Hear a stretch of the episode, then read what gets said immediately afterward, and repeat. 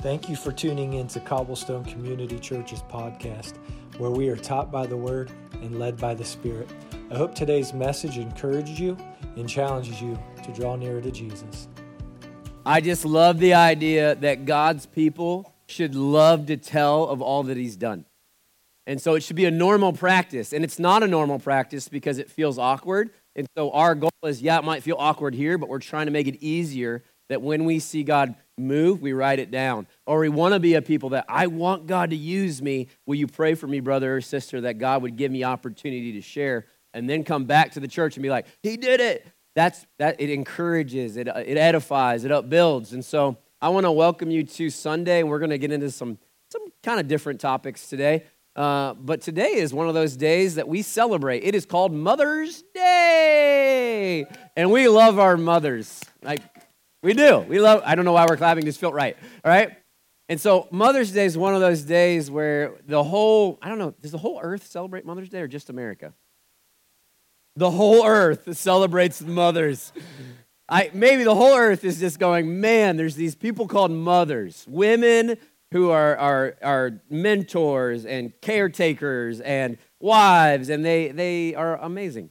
But also, whenever we get to these days, so Mother's Day, Father's Day, the reality is, some of us are in this room and we're like, thank God for my mom. But the also, the opposite is true. Some of you are like, I don't like my mom. Uh, just kidding. Some of you are like, man, this is the, the first Mother's Day without mom. You feel that? And so the beauty of Christianity is we are not afraid of mixing grief and joy. We're not afraid to cry and mourn with people, and we're also not afraid to dance and then put those things together. And so, first service, we did the exact same thing, and I ended up with a lady in the atrium just weeping because this is first Mother's Day without mom, and she feels all. But there's also the reality that some of you, like, you have your first child. This is your first Mother's Day, and you got that baby, and you're like, I'm a mom. We celebrate with you. Others of you, though, you might have lost a kid this year, and we grieve with you. But I'm so thankful for, like, I'm, I'm thankful for bio moms, but I'm also thankful for foster moms if that's you, praise God for you. I'm thankful for like the neighborhood mom. Everybody know who that is? It's like all the heathens of the neighborhood come to your house and you parent them.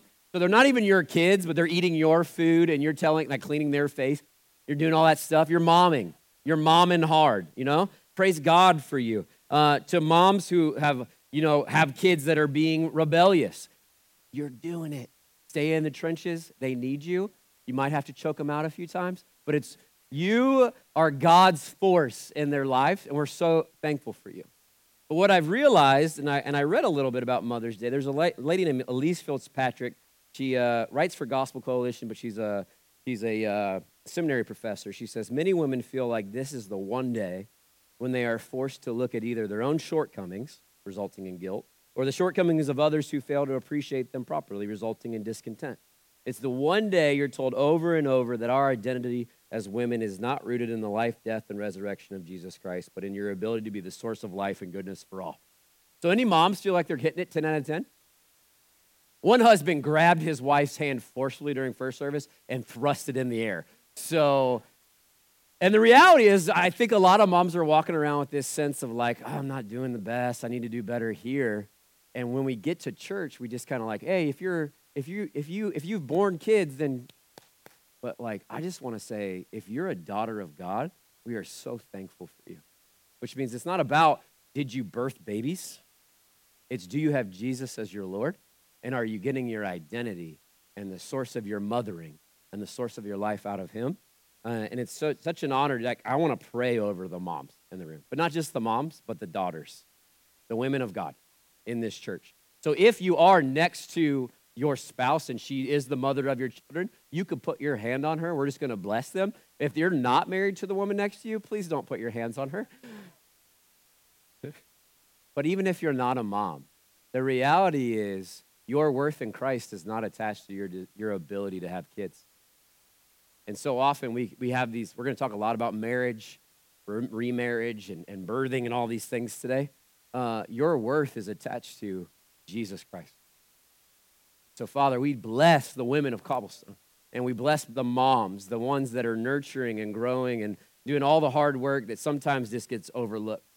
Will you bless them with the strength of God? would you put wisdom and power and life in their very bones, that their homes would be places of peace and worship and the kingdom. I thank you that they are women that aren't just women to us, but they are daughters of yours. And so we place that identity on them, that who they are would like, flow out of that position as your daughter, that you are proud of them, that you love them, that you've saved them, and that you want to use them. If it's to disciple two kids, Lord, give them wisdom of how to do that.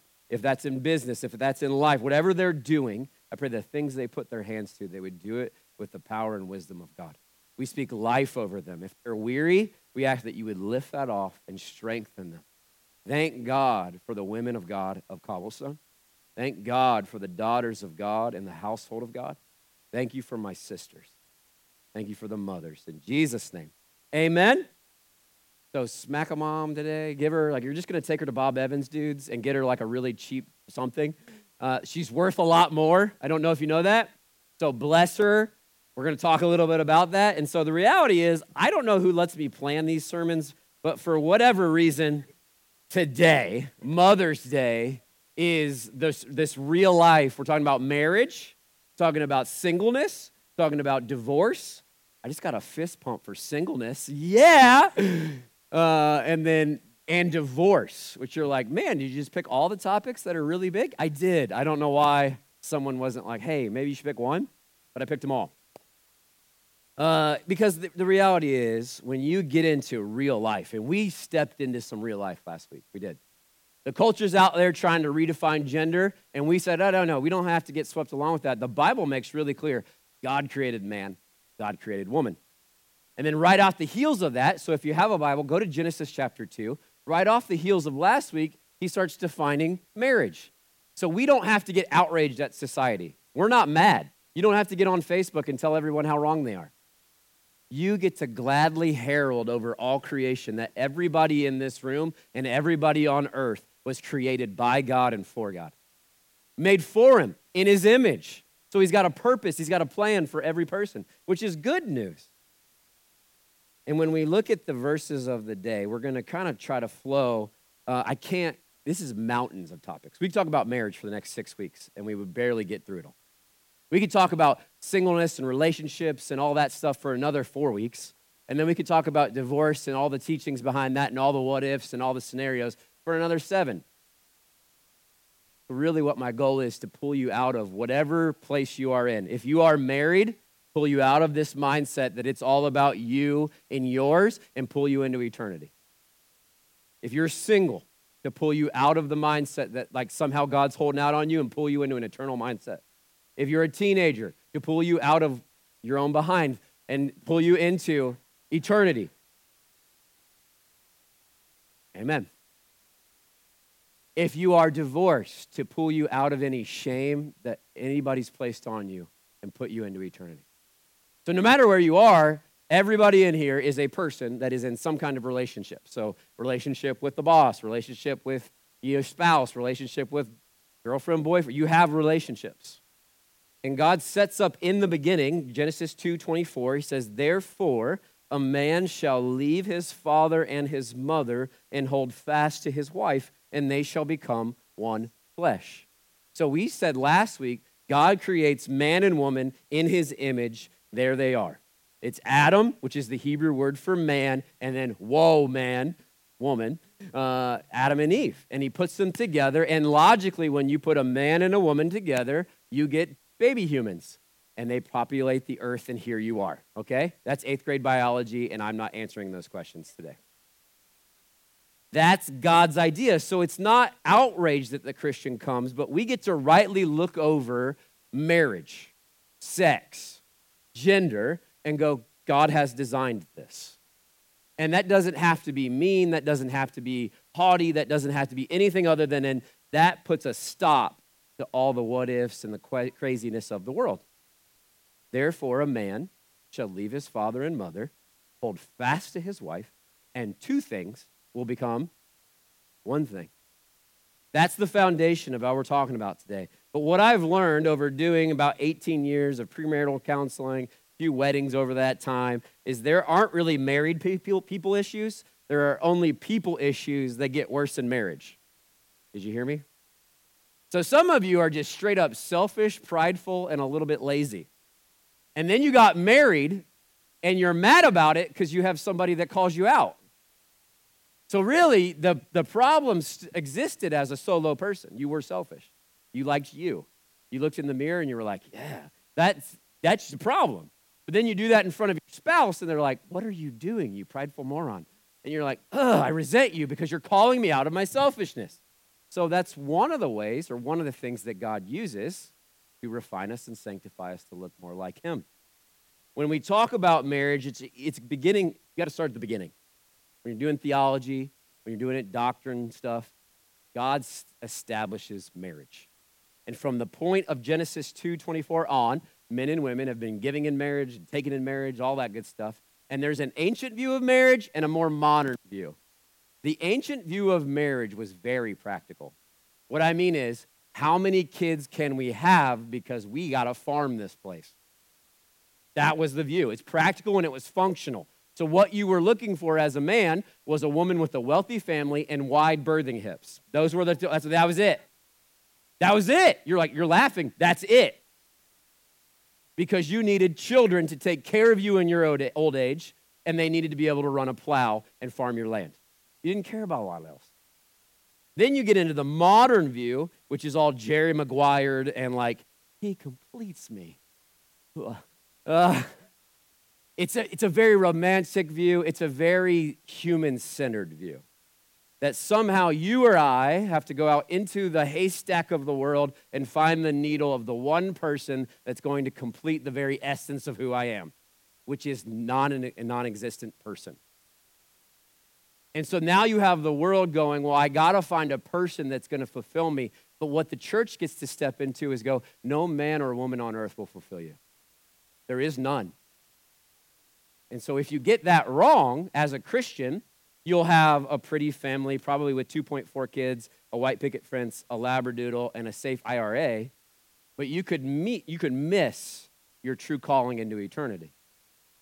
So the modern view, and I would ask you this question if we were sitting together, what's the purpose of marriage? What's the purpose of singleness? What's the purpose of all of these things? And if you had to sum it into one word, start to think about that. And while you're thinking about that, turn to Ephesians 5 31. Because Paul's going to answer this for us to the Ephesians. He's going to tell us what marriage is designed to do. And I know I've heard a lot of marriage sermons. I've heard the submission sermon. I've heard the die, uh, you know, server by dying as Jesus loved the church sermon. I've heard the communication sermon. I've heard the women are from Venus, men are from Mars sermon. I've heard them all. And we could do all of those for weeks on end, but what I want to do is pull you out of the you version of marriage, which is it's all about you being satisfied. It's all about you having what you want. It's all about you and going, okay, what's God trying to do through my marriage? And in Ephesians 5, it says, Therefore, a man shall leave his father and mother and hold fast to his wife, and the two shall become one flesh. What is he quoting? We just read it. So, Genesis 2, Paul's pointing back to creation and the way God designed it. And then he goes, the, This mystery is profound. The fact that two become one flesh, that there's this unifying thing that if we tear apart one flesh things, it hurts. And it's like fibers are left over here, and there's scars, and there's pain. And some of you would experience that in this. This mystery is profound. And I am saying that it refers to Christ and the church. So he's talking about Genesis 2 edicts about men and women getting together and being married. And then he says, but it's really not about them. Who's it about? It's about this mystery of how Jesus himself unites himself with you and I. And so a true Christian marriage has at its goal not mutual satisfaction as a couple, but what? To point to the greater mystery, the, this is like a shadow. This is like, it tells a story of something greater. So if you have a Labradoodle and a white picket fence and the best marriage, but you miss out on God, you actually missed out on life. And so as we look at marriage in the church, marriage is not ultimate, it is a shine and a shadow of a higher reality. It doesn't make it unimportant because I have biblical commands of how to be a husband. You have biblical commands of how to be a wife. It doesn't make it not important, just makes it not ultimate if Jesus Christ and my relationship with him. At the end of all things, when I die or that trumpet, like, here's Jesus. Who am I meeting in the sky? Anna or Jesus? Maybe Anna, that'd be cool. Hey, Anna, how are you? Uh, maybe, maybe, maybe not. Um, Jesus is, right? So Jesus is my eternity. Jesus is my hope. Jesus is the king. Jesus is the one this whole thing culminates in. So if I make everything about Anna, I will be disappointed. She's great, but she's not Jesus. And as we get into this topic, it's going to sound like I'm dogging on marriage. I'm not. But Christian marriages are fundamentally different than the world because we've put someone else in the middle and it's not us. And it goes wrong. So if you put, okay, here's here's marriage, right? Or here's here's the God of heaven and earth, my relationship with him, and I put marriage over it, everything gets weird. Same thing with singleness. If I God and my eternal call into Christ are here and I put my singleness and my loneliness over that, I will live weird. God's ultimate is the only thing that's forever. And all of you in this room are in some kind of relationships. And I want you to organize them. I'll pull them out of that, that mindset that that's what's most important. And go, all right, if God's my ultimate, how do I live in whatever relationship I'm in in a way where He stays there? We have done a ton of marriage counseling. And I always either look at the, the young man, usually first, and I go, you know that she is a poor, a poor replacement for Jesus, right? And then I look at her and I go, if you try to make this boy do what only Jesus can do, he will fail you. He might try for a while. He might actually put on deodorant for a while and dress nice. Uh, she might, you know, there's so many things that we try to do, but no human being can satisfy your soul. Not your spouse, not your kids, not advancement at work. Nothing can because you were made for God and you were made by him and for him. And so let me do this. I would love to just try to expand your view, your biblical view of marriage and eternity. And like I said, it's going to sound like I'm dogging on marriage, but if you want to talk about marriage, let's talk about what the Bible says, not what we want. I'm going to go pretty quick, but in Matthew 22, it says, In the resurrection, Jesus said, They neither marry nor are given in marriage, but are like the angels in heaven. So when you are resurrected in your final body, will you be married to whoever you're married to? No. You'll be like the angels in heaven. And I don't think that's the diaper wearing, heart playing kind. I think it's the redeemed, in a right relationship, seeing God correctly kind. You get to walk in the presence of God. That's your destination. So if you make your whole hope on earth happy wife, happy life, you will disappoint the King of heaven and earth. If you make your whole hope on earth as a single person, if I only could just be satisfied with a husband or a wife, then you will probably disappoint the King of heaven and earth. It all comes down to satisfaction and where we find it or where we're trying to find it. He goes on in Matthew 12, he says, And when his own mother and brothers asked to see him, Jesus said, Who's my mother and who are my brothers? And stretching out his hand towards his disciples, he said, Here are my mother and my brothers. You're like, What? What's that to do with marriage? So Jesus is always subverting the norm. You ever th- heard blood is thicker than water? Not to Jesus. So we go, the only thing that matters for me is me and mine. But Jesus is called by his mother, his physical, biological mother, and he goes, Who are my mother? You think that hurt? And he goes, These are my brothers.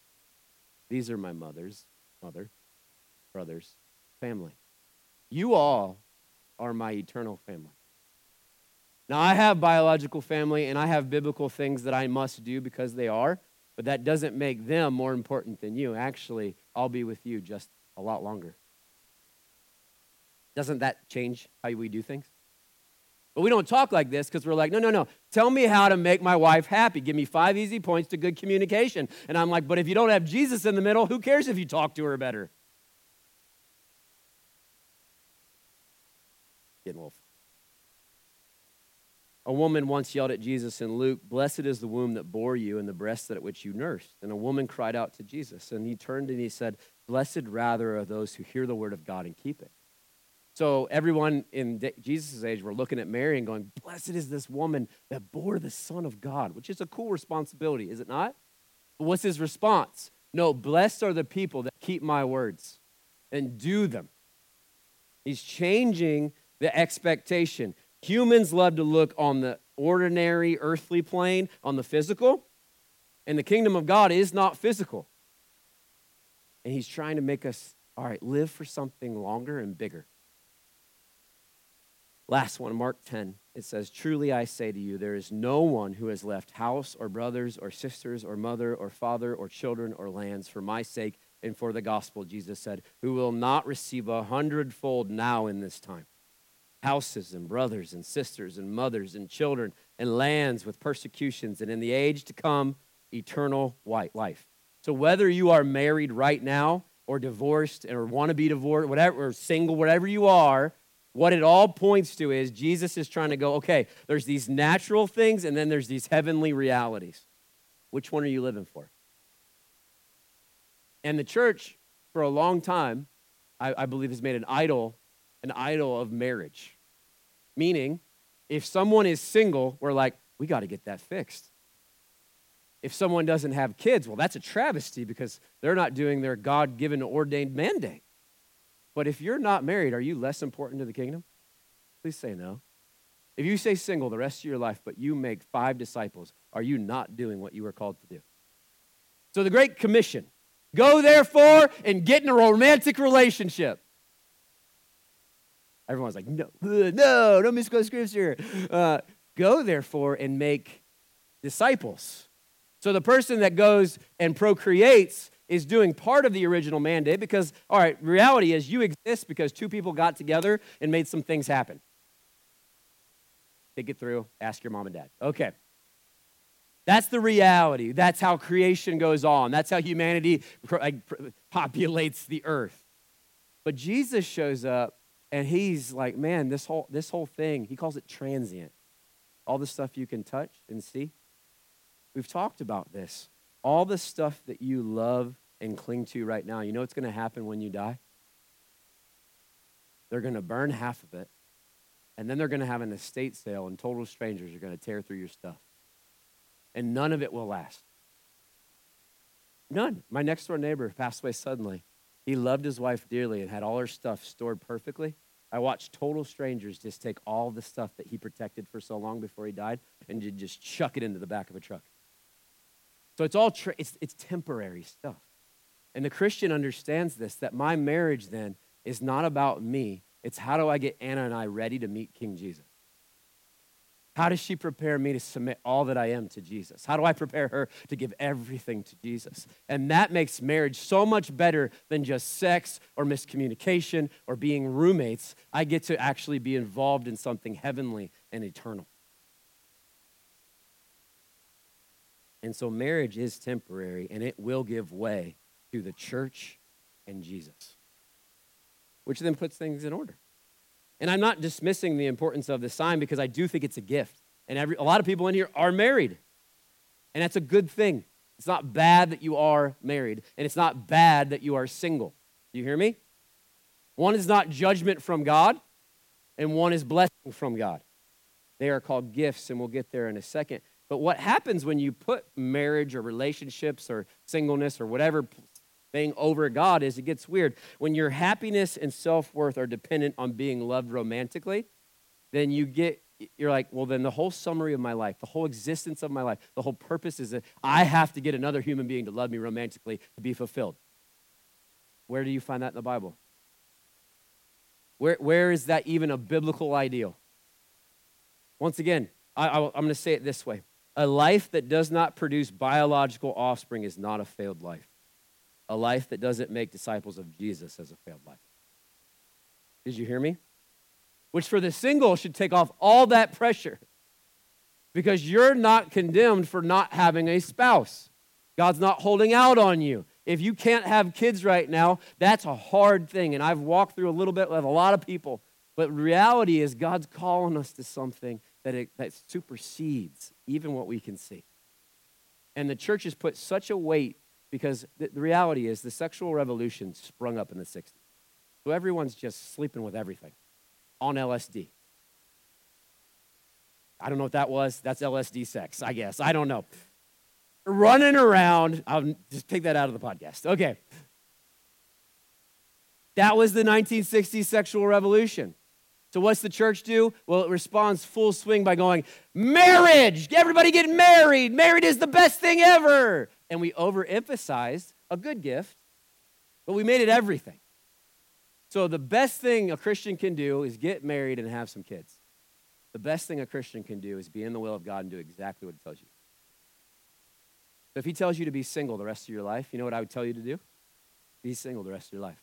If He leads you to get married, I would be like, all right, follow the Lord in that, but do it His way. If as a teenager, follow the Lord. In your business, follow the, this is all about, I want God in the center of all things.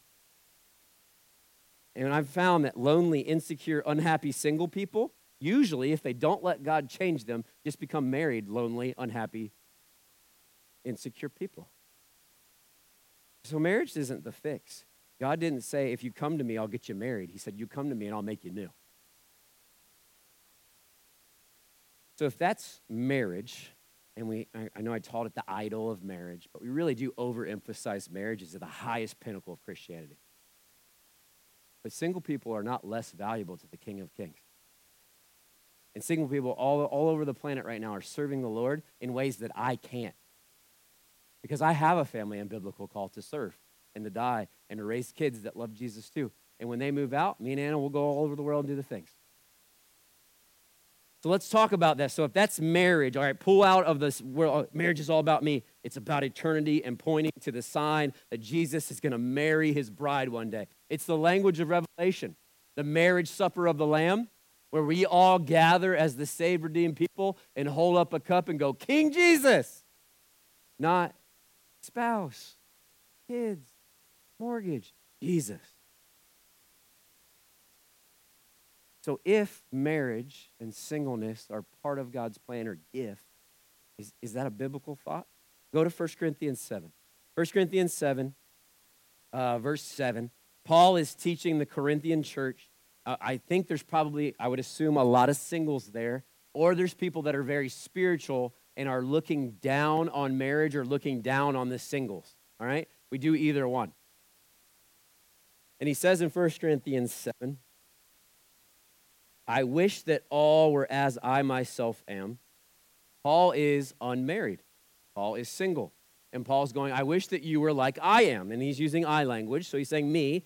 But each has his own gift from God, one of one kind and one of another. Do you see what he just called singleness? And some of you are like, I don't want that gift. I don't want it and I don't like it and I think God's holding out on me. But the reality is some of I've met very few people that are actually called to chastity, to no like no marriage, no sexual life. Very few, and they're always very satisfied in it. Because if it's a gift from God, he equips you for it. Now, some of you in this room, you're a lot like most of the guys I went to seminary with. They were just naturally burning with passion for women. And so they logically, you know what they did? They got married because the Bible says, okay, don't sexually sin, but get married so you don't. So you did that part, men, because you're like, I want to have sex, but I don't want to dishonor God. But then you never really thought it all the way through that that means it's going to change your entire life. And Paul's about to make an argument that marriage actually, marriage actually changes your life. Did you, did you know that? It changes the way I dress. Maybe not right now because she wasn't here when I got dressed the way you smell, the way you eat, the way you spend money. I got about four kids now. Changes my financial structure, changes where I spend my time. People asking, what's your free time look like? Uh, Abe, Joel, Noah, and Grace. That's my free time at a soccer field, loving kids, serving people, and loving my wife. You're like, that sounds like a great time. But as a single person, you don't have to worry about that stuff. And so, hear me singleness, this is Paul, is not an inferior state to marriage. I'm going to keep saying it. Every single person I talk to says, You guys get up there and talk about marriage like it's the greatest thing since sliced bread and that we're missing out if we're not, you know, have a husband and blah, blah, blah. And I'm like, You're right, we do that. It's not inferior. And then there's been a big switch. So, up to the Reformation, Martin Luther, the going belief in the church was if you were a servant of God, if you were really serious about the things of God, you know what you would do? You would swear off marriage and all earthly belongings and you would come become a priest. Martin Luther comes to uh, Heidelberg doors and he knocks those things, the theses on there, 99 theses, and he starts to reform. And he goes, You know what? It's not scriptural for the servants of God not to marry. And so he's like, Priests get married. And guess what they all do? They get married. He even gets married. And so there's been this big switch recently where the church went along from, all right, if you're really a servant, you're going to give up on earthly desires and the flesh and sex and all the normal stuff, and you're going to serve God. And then it switched wholeheartedly. Well, if you're really going to serve God, you're going to get married, you're going to make some kids, and you're going to work hard. And the reality is, the Bible is going to call us into, once again, some good reminders. Just a good reminder uh, the guy that we follow, his name's Jesus, was a 33 year old virgin that changed the world, who never had kids, who served and died pretty much in obscurity in a corner of the earth. And he had the fullness of life. And he offers you the fullness of life. And that might not always equal kids, weddings, or what you think. And so as we follow God, what we're doing is we're, we're submitting all that we are. And so every time you pray, you're praying to a 33 year old single adult. In Jesus' name. And what happens in, in, in the church, at least as I've seen it, you meet a single person in the church and you can almost hear the like, bless her heart. Or like, like almost, I, I can't cluck my tongue because I'm not a 72 year old woman. Um, sorry. But we say things like, well, as soon as you're satisfied in God alone, God will give you a spouse. Or we say things like, well, uh, you just can't be too picky. You know what you should do, daughters? You should really lower your standards. Just pick the first scumbag that walks in, marry him. You see how the church gives off this message? Oh, you're single, so you must be pitied. But it's not true. And you look at things like before you can marry someone wonderful, you must become someone wonderful. As if God's just like, okay, well, as soon as you all are real sanctified, that's why you have a spouse. That's not how it worked, right? So it's not like God's holding out on some, but He gave us the great thing, greatest thing. And Paul's going to tell us this because marriage is not ultimate. Marriage is not over God and life with Him. Marriage is singleness says all things come under Him. And he says this in verse 29, a little bit farther. He says, The appointed time has grown very short. From now on, let those who have wives live as though they had none. That's like the great Vegas verse, uh, Las Vegas. Like all the husbands are like, Oh, I'm going to Vegas. I live with, don't have a wife. That's not what he's saying. What is he saying?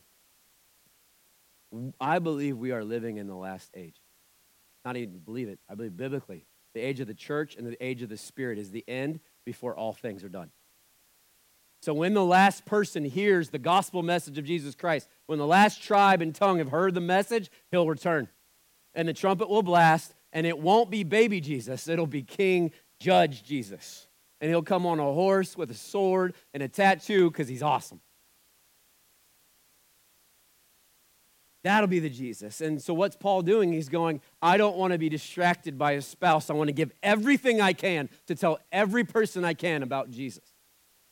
That's his message. He says it in 30 For the present form of this world is passing away. On some level, you understand this. Like when you go to a funeral for like the next two days, you're like, I'm to live purposeful. I'm to live purposeful. And then all of a sudden, the world just sucks you right back into the slipstream, is what I call it, where you, you step into Monday and all of a sudden it's Sunday. You're like, how did I get here? Paul's trying to get us to go, okay, live your marriage in a way where it points to Jesus.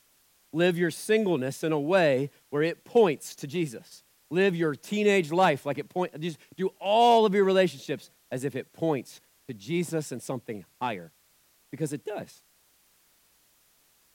And so marriage and singleness are temporary gifts God uses for the fulfillment of his purposes. You're like, you keep calling this a gift. Well, in verse 7 of what we just read, he literally uses the word gift, and it's the same word for spiritual gifts, charismata. It's a spiritual gift that God gives to some to be single. And some of us, we were born, like some people are born like eunuchs. He's going to talk about that. And he say, they, they're going to get married and they can't even do the things that they need to do in marriage so they can stay celibate. And then he, he just starts talking through real life stuff. marriage and divorce and all these topics. But each is his own gift from God, one of one kind and one of another. And so both single and singleness and marriage have advantages and drawbacks. I'll show you the ones he gives you. He says, verse 33 The married man is anxious about worldly things, how to please his wife, and his interests are divided. I love Jesus and I love the kingdom of God, but I do have a wife and four kids. And if I was to abandon them so I could go be a missionary somewhere or go do some great thing for God, I would dishonor the Lord in the very same moment that I was trying to honor him. So I'm required then biblically to do this thing where I'm, I'm trying to grasp hold of the kingdom and I'm trying to serve the Lord through my marriage and my kids. He says the same thing for ladies, verse 34. And the unmarried or betrothed woman is anxious about the things of the Lord, how to be holy in body and spirit. But the married woman is anxious about worldly things and how to please her husband. And all the time, young dudes will be like, I want to get married. And I'm like, Do you? It'll change everything. And so I, I don't care about the desires, fine. Humanity desires relationship because God's relational or made in his image. I care about if Christians will submit their relationships to God or not. Will you go, okay, God, I want to get married. Do you want me to get married? I want to not be single, but if you want me to be, I know you'll sustain me. See, that's a different conversation. And so often we pull our relationships and we go, okay, God, you can have my salvation, you can have my money, but you don't get to tell me what to do in my relationships. But that's not how this works. And so singleness allows you sometimes to go do this mission that God might have you do. And there are single people all over the earth right now who are missionaries, who are preaching the gospel to tribes that I can't go to. And when my kids are, like I already said, when my kids are gone, me and our plan is we're going somewhere, babe. Like, we're doing it. But right now, I'm strangleholding kids. I'm cleaning up messes. I'm trying to show these young men what it means to follow the Lord. And so I, I, would, I would urge you don't squander one blessing by coveting another one. And so, unfortunately, when you get into the topic of singleness and you get into the topic of marriage, you get into the topic of divorce and remarriage. And we live in a world that is divorce happy. Like, pew, pew, pew. that's my divorce guns. I don't know what that is, but it felt right in the moment, but now I feel really weird. And I, before I even start this topic, I, I'm actually uh, the product of a pretty broken home. And uh, I didn't get emotional first service. I just did. Uh, so my dad's first marriage, and he was married three times. His first marriage ended when he found his best friend in bed with his wife. So he divorced. His second marriage ended because he just constantly fought her. But I got a brother out of that deal, so it was pretty good for me. And his third wife was my mom. And so at the beginning of their marriage, it was really rocky because they weren't, he wasn't really a Christian yet. He was kind of still struggling with, like, hey, I, I want to lift weights and I want to drink beer and I want to sleep around, which is a great recipe for a healthy marriage. Um, and somewhere in there, they found Jesus, and then I was made, and about two years old, I was in their wedding. And I say all that not so you can be like, man, you are jacked up, but to say, do you see what I'm doing right now? I'm pastoring a church from a very broken place in my past. My dad once walked into a counseling session uh, for marriage counseling, looked the counselor square in the face, said, I don't know about you, bud, but in my home, the men wear the pants. Stood up and walked out of counseling. So, us Holsworth men, we're rockheads who are really prideful, that come from a really place of just like we, we, we steamroll marriages and we make, make a mess of a lot of things. So, if you're in here and we're about to talk about divorce, divorce puts shame on people for years. That's not what we're going after today. Jesus takes broken things and makes them new. But he also says some very harsh, they seem harsh, but true things about God's original design for marriage, and divorce was not a part of it.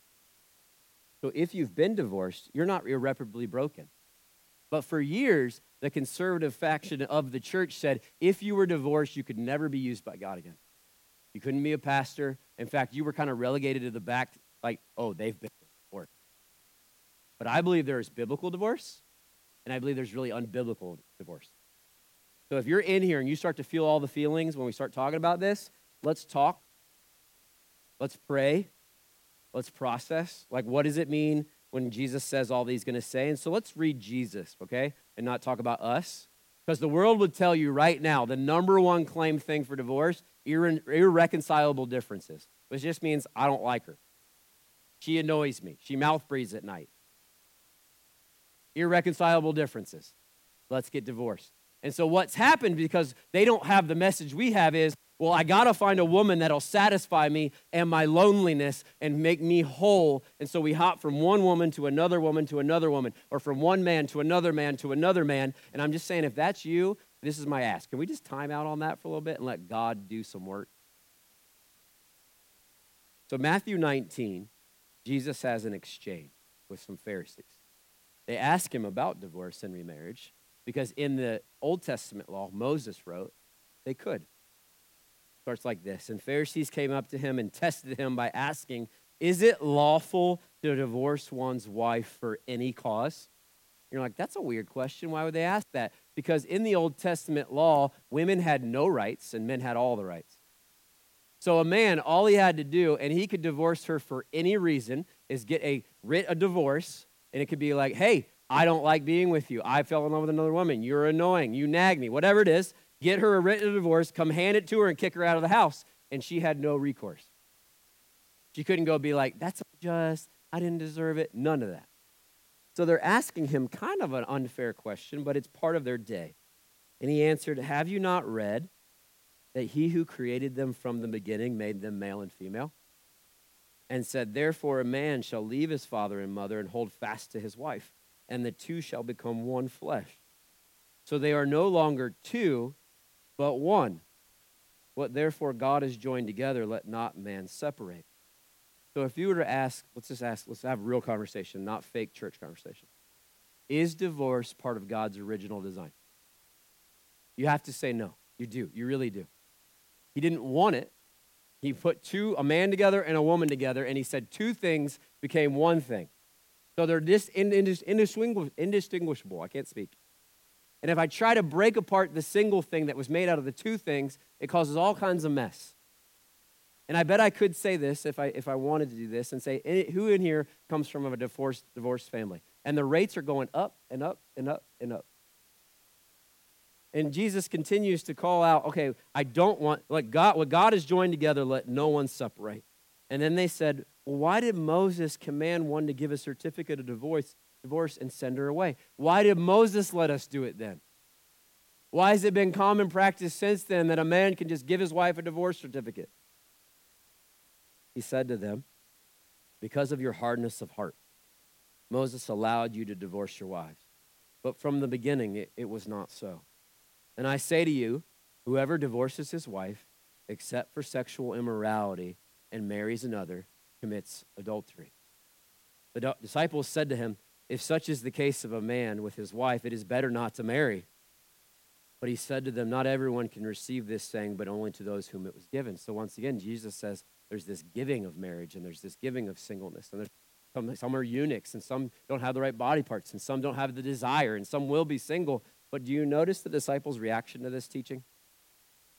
They go, Well, in that case, I, it'd be better not even to marry the lady.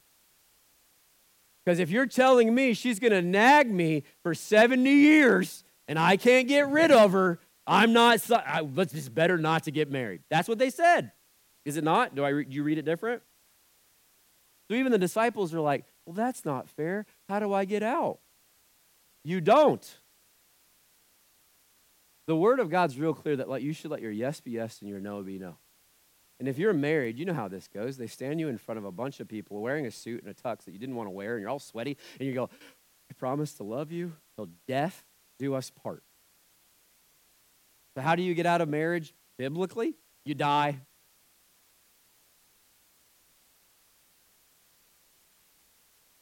Jesus says in other places, and this is why I'm letting Jesus form our opinion. He says in Luke 16, Everyone who divorces his wife and marries another commits adultery, and he who marries a woman divorced from her husband commits adultery. Matthew 5, but I say to you that everyone who divorces his wife, except on the ground of sexual immorality, makes her commit adultery, and whoever marries a divorced woman commits adultery. 1 Corinthians 7. To the married I give this charge, not I, but the Lord.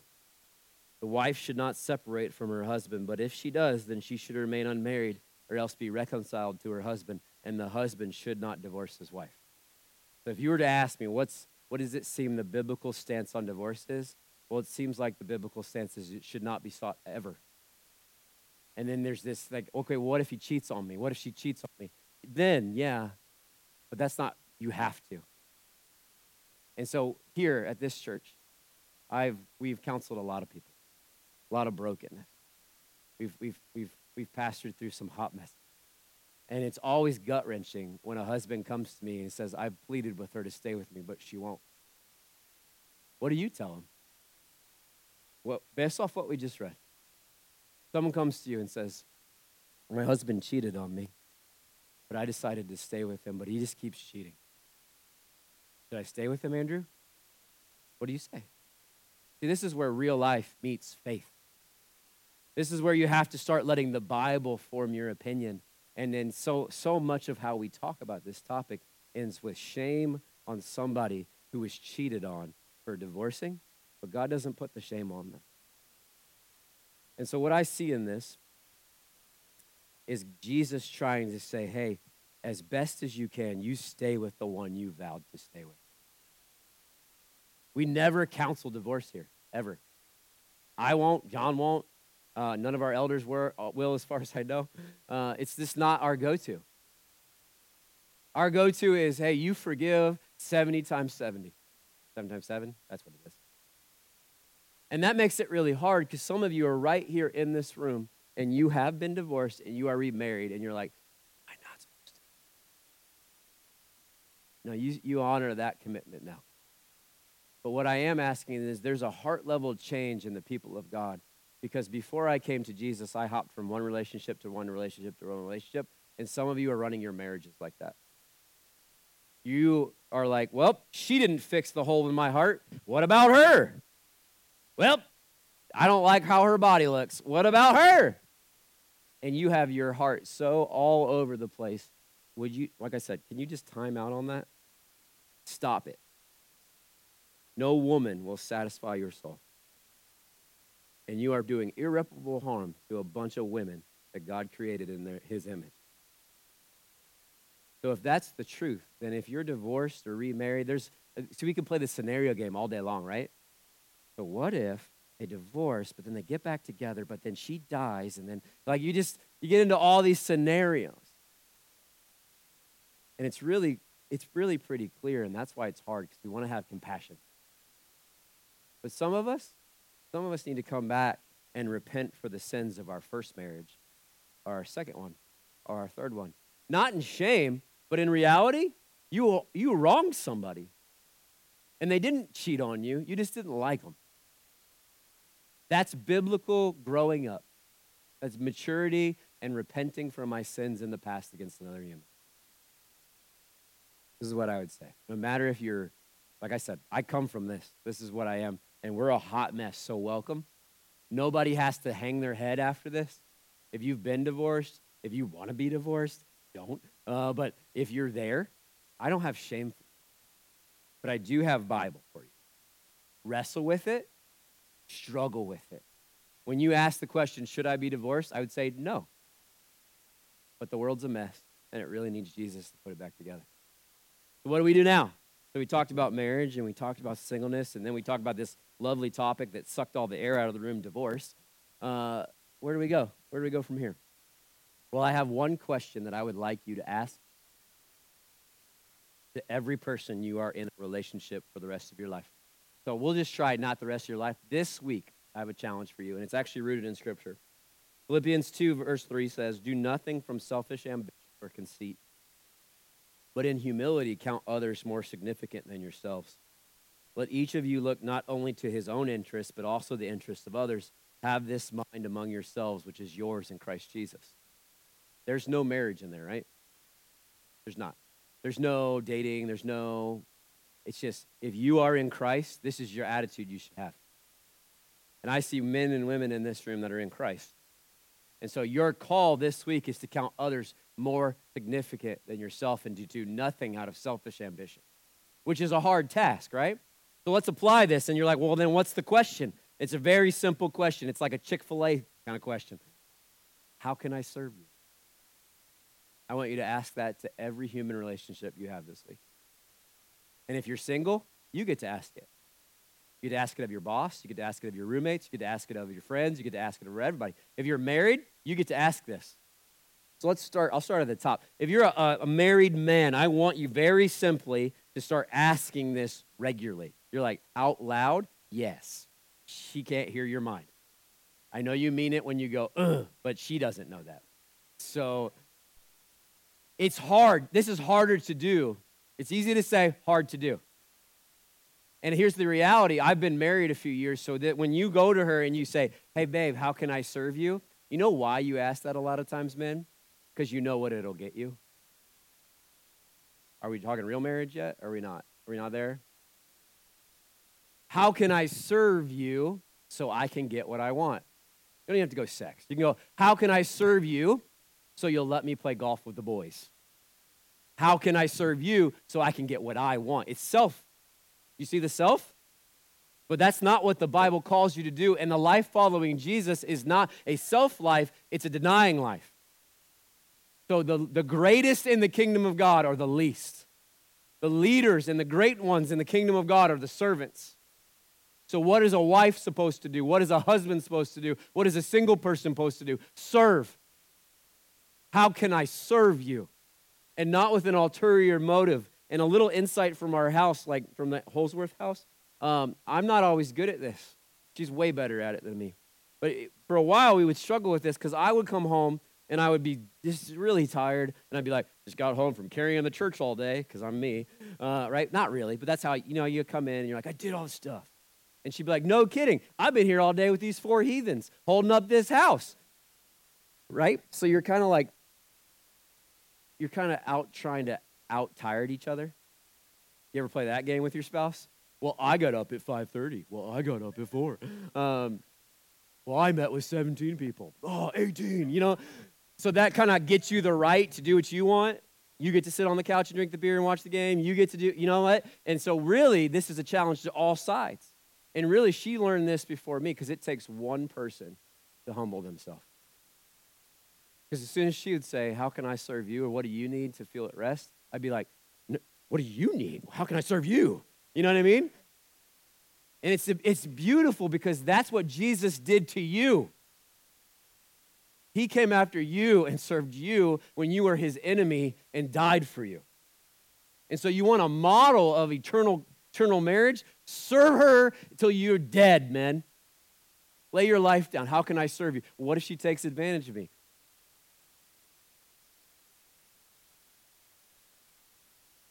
What if she doesn't sleep with me just because I clean the dishes?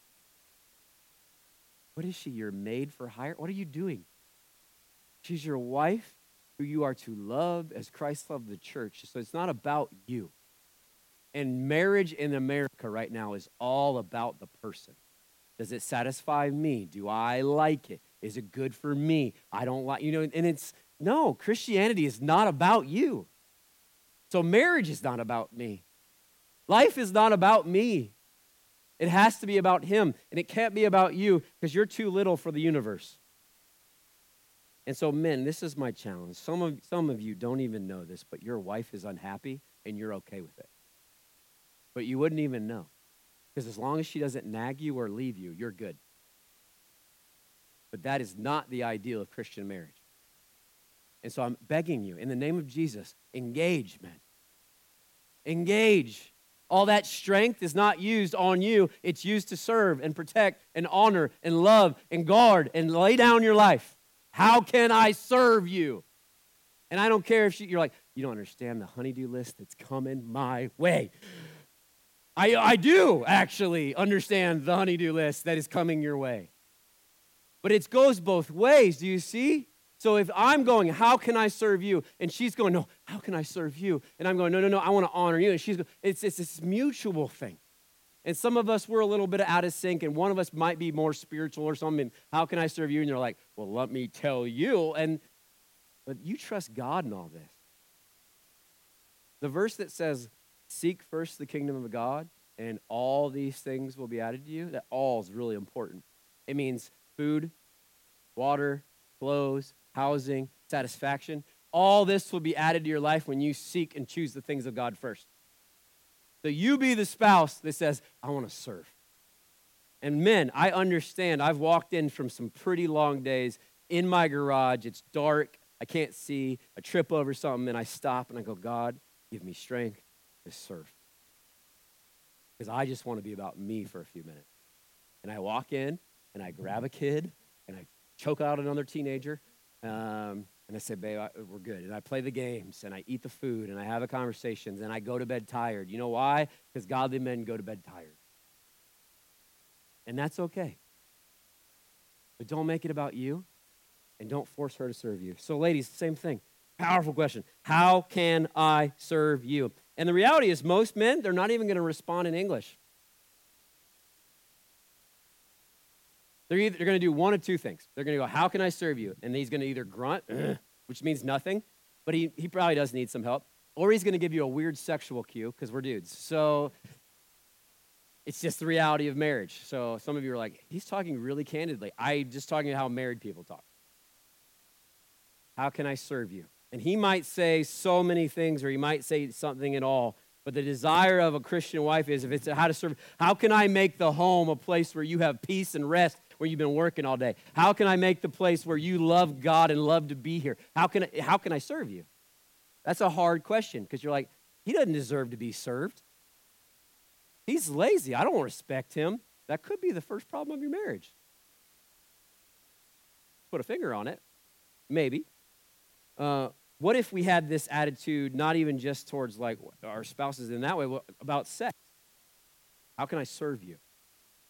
Husbands, stop asking to give her a back rub with ulterior motives. Serve her.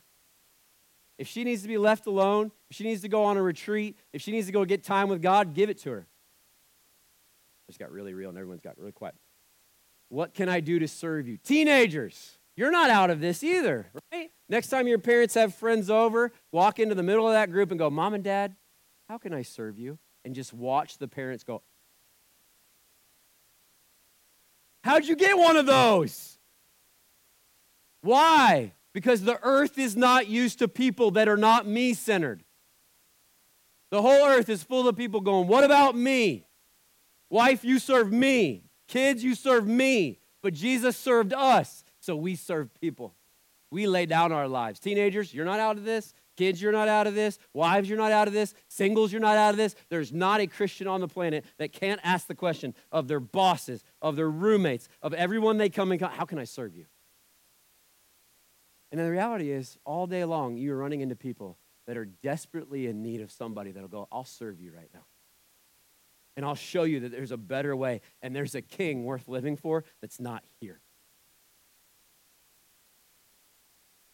The reality is, grace is the most powerful change agent on the planet. God saved me because the grace of God was made real to me. I didn't earn it, I didn't deserve it. I was his enemy.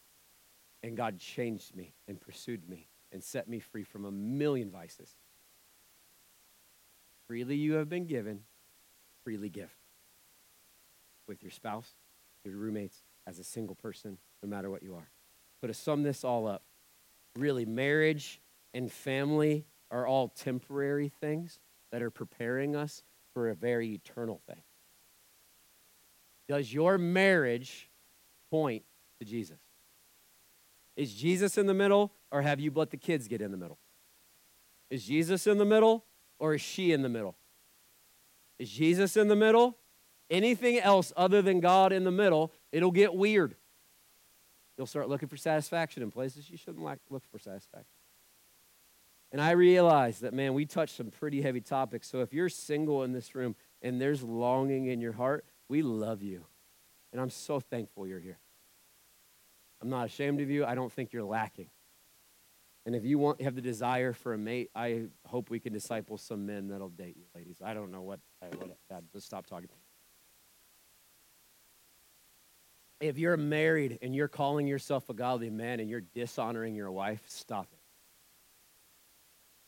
Stop it. Time to grow up, boys. Time to be men who pray, who share their thoughts with their wives, who serve their kids without like getting like just get tired and go serve. Women, time to stop nagging him and start praying. Start asking God to move in power in your house and being a godly woman, not an earthly woman. Singles, it's time to give all that you are to God and go wherever He tells you to go. And if it's to a spouse, praise God. We do weddings, okay? If you're divorced, we're not mad at you. We want God to heal every wound that you've ever been given or given. And this is the beauty of relationships in the gospel they're made new in Christ. So, what we're going to do, we're just going to pray through all of these things.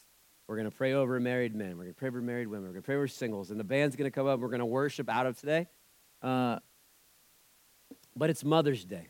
And so we want to pray for the moms again. We want to just give all that we are. So if you're here and you're feeling a lot about singleness, you're like, I hate this and it hurts. I want you to try to hold that out and go, God, here it is. I don't want it. What do you want? If you're divorced and you feel this pain or shame, can you hold that out and say, God, will you exchange this for what you have for me? If you're married and you've just been not feeling a lot of hope about it, will you hold that out to the Lord and say, God, fill my marriage? So, Father, we just come before you, and I thank you that we can approach the throne of grace and ask for help. And we just start to lift up different groups in this room. And I just start with my single brothers and sisters, and I thank you for them. We speak life and encouragement that they are not lacking in Christ, that they are not somehow undeserving of some special gift, but that they have the very Spirit of God. They are sons and daughters. And I pray if they are feeling lonely, that you would stir up your body to be a real family for them. And we bless them in your name. We bless them in the name of Jesus. We ask that you, God, would provide deep relationships for them, romantic, whatever you have for them, that you would sat like if truly singleness is your call on them, that you would satisfy them in the depths of their soul. But if it's a, if this is waiting or if this is producing in them something that they can't see, will you give them patience and would you produce in them godliness until you provide a spouse? Would you protect them, God? Would you protect them from angst and fear and call them into deep trust and deep waters with you? We pray for those that have been divorced or maybe are remarried after divorce. And we just actually, in the name of Jesus, any shame would come off of them. That there's new life in Jesus. And I know, God, that it's, it's, it's such a hard topic, but Will you enter into that with them and take them by the hand? And would you lead them? If this is their second, third, whatever marriage, help them to be a better spouse, a spouse like you, like a, a, a kind, loving, serving leader. We just bring you, God, any brokenness in our relationship. We don't go too fast. We hold it out like, God, I, I messed up that first marriage so bad. Will you heal me? I wronged them and I am stuck and I don't know what to do. Help me, God. And God, I lift up the men in this room, the, the married men, that you would put the strength of the Spirit of God upon them, that you would convict us of wrong attitudes, of lust, of pride, of, of selfishness that you would help us right now to put to death what's earthly in us and that we pick up the banner of we are Christ's men. And we will love our brides like Christ loved the church. Help us, God. It's so hard some days. Fill them with strength, fill them with like even divine plans of how to serve and when to serve and what to say.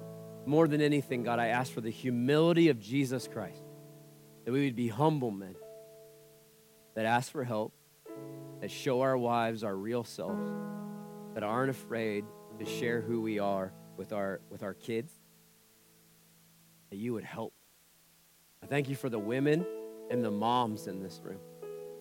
I pray this for the, the married women in the room, God, that you would really put your hand upon them and that the Spirit of Christ would really rise up and that they would begin to speak truth over their, their spouse. They, their words are, have power in them. Their homes would be a place of peace and worship. That right now, God, we bring to you our marriages. May they point to something eternal. And if they're not, will you correct them? I thank you, God, that everybody in this room was made by you and for you. That you have plans for them.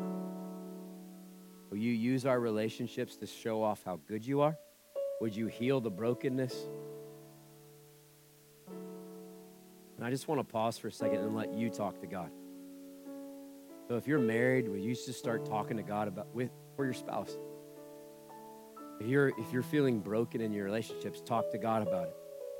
Be honest with him. If you're longing for a spouse, would you talk to God about it? Bring it to God. If you're pondering divorce, talk to God and take seriously his word.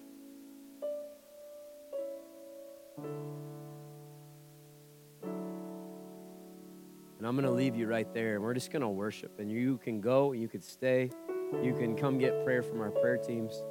Really, I believe Jesus can heal anything. And so, no matter where you are, happy Mother's Day. Don't run away if you're feeling offended. I know I said some stuff that's petty. Let's worship God, and then you are free to go to your Bob Evans meal with mom or whatever you're doing. I love you. I hope today's message has been a blessing and an encouragement to you. If you would like more information, you can find us at www.cobblestonechurch.com. Have a great week and God bless.